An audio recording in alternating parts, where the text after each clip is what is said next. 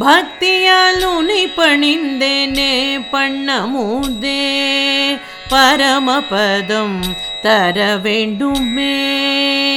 சக்தியால் என்னை தடுத்தே நீ ஆட்கொள்ளவே தந்தேனே சகலமுமே.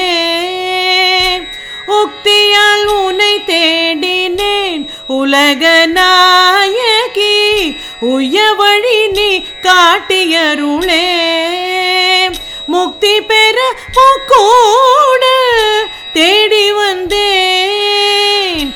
முடித்தருளே மூக்கண்ணியே. கண்ணிரண்டே போதாமலுன் காட்சி காண. காலமெல்லாம் காத்திருந்தேன். எண்ணமெல்லாம் நீயாகி என்னுள் வந்தே இருக்குமிடோ இது என்றாய். என் முதலா எழுத்து முதலா என் பா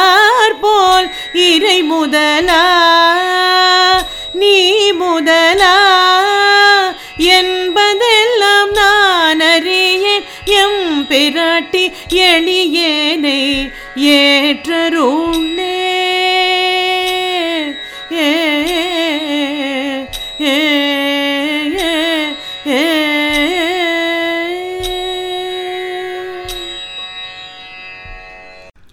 முப்பத்தி ஓராவது பாடலும் முப்பத்தி ரெண்டாவது பாடலும் ராகம் ஷண்முகப்பிரியாவில் அமைந்துள்ளது.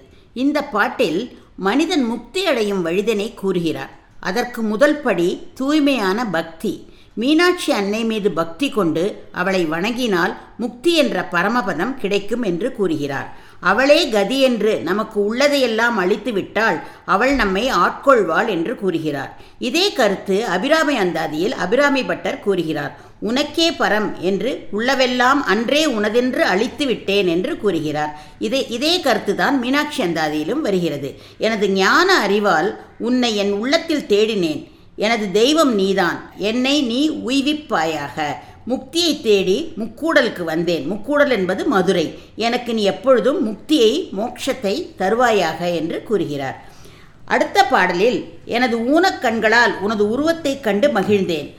ஆனால் உன்னையே நினைத்திருப்பதால் நீ வந்து என் உள்ளத்தில் உறைந்து உன்னுள் நான் இருக்கிறேன் என்று கூறிவிட்டாய். தமிழ் எழுத்துக்களில் முதல் எழுத்து அ கணித எண் முதலா? இந்த எழுத்து முதலா என்றே எனக்கு தெரியவில்லை.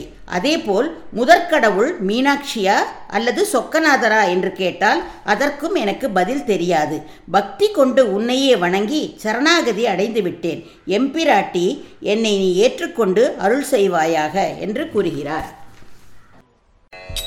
பக்தியால் உனை பணிந்தேனே பண்ணமுதே. பரமபதம் தர வேண்டுமே. சக்தியால் என்னை தடுத்தே நீ ஆட்கொள்ளவே. தந்தேனே சகலமுமே. உக்தியால் உனை தேடினேன் உலக நாயகி உய வழி நீ காட்டியருளே முக்தி பெற கூட தேடி வந்தேன். முடித்தருளே மூக்கண்ணியே. கண்ணிரண்டே போதாமலுன் காட்சி காண. காலமெல்லாம் காத்திருந்தேன்.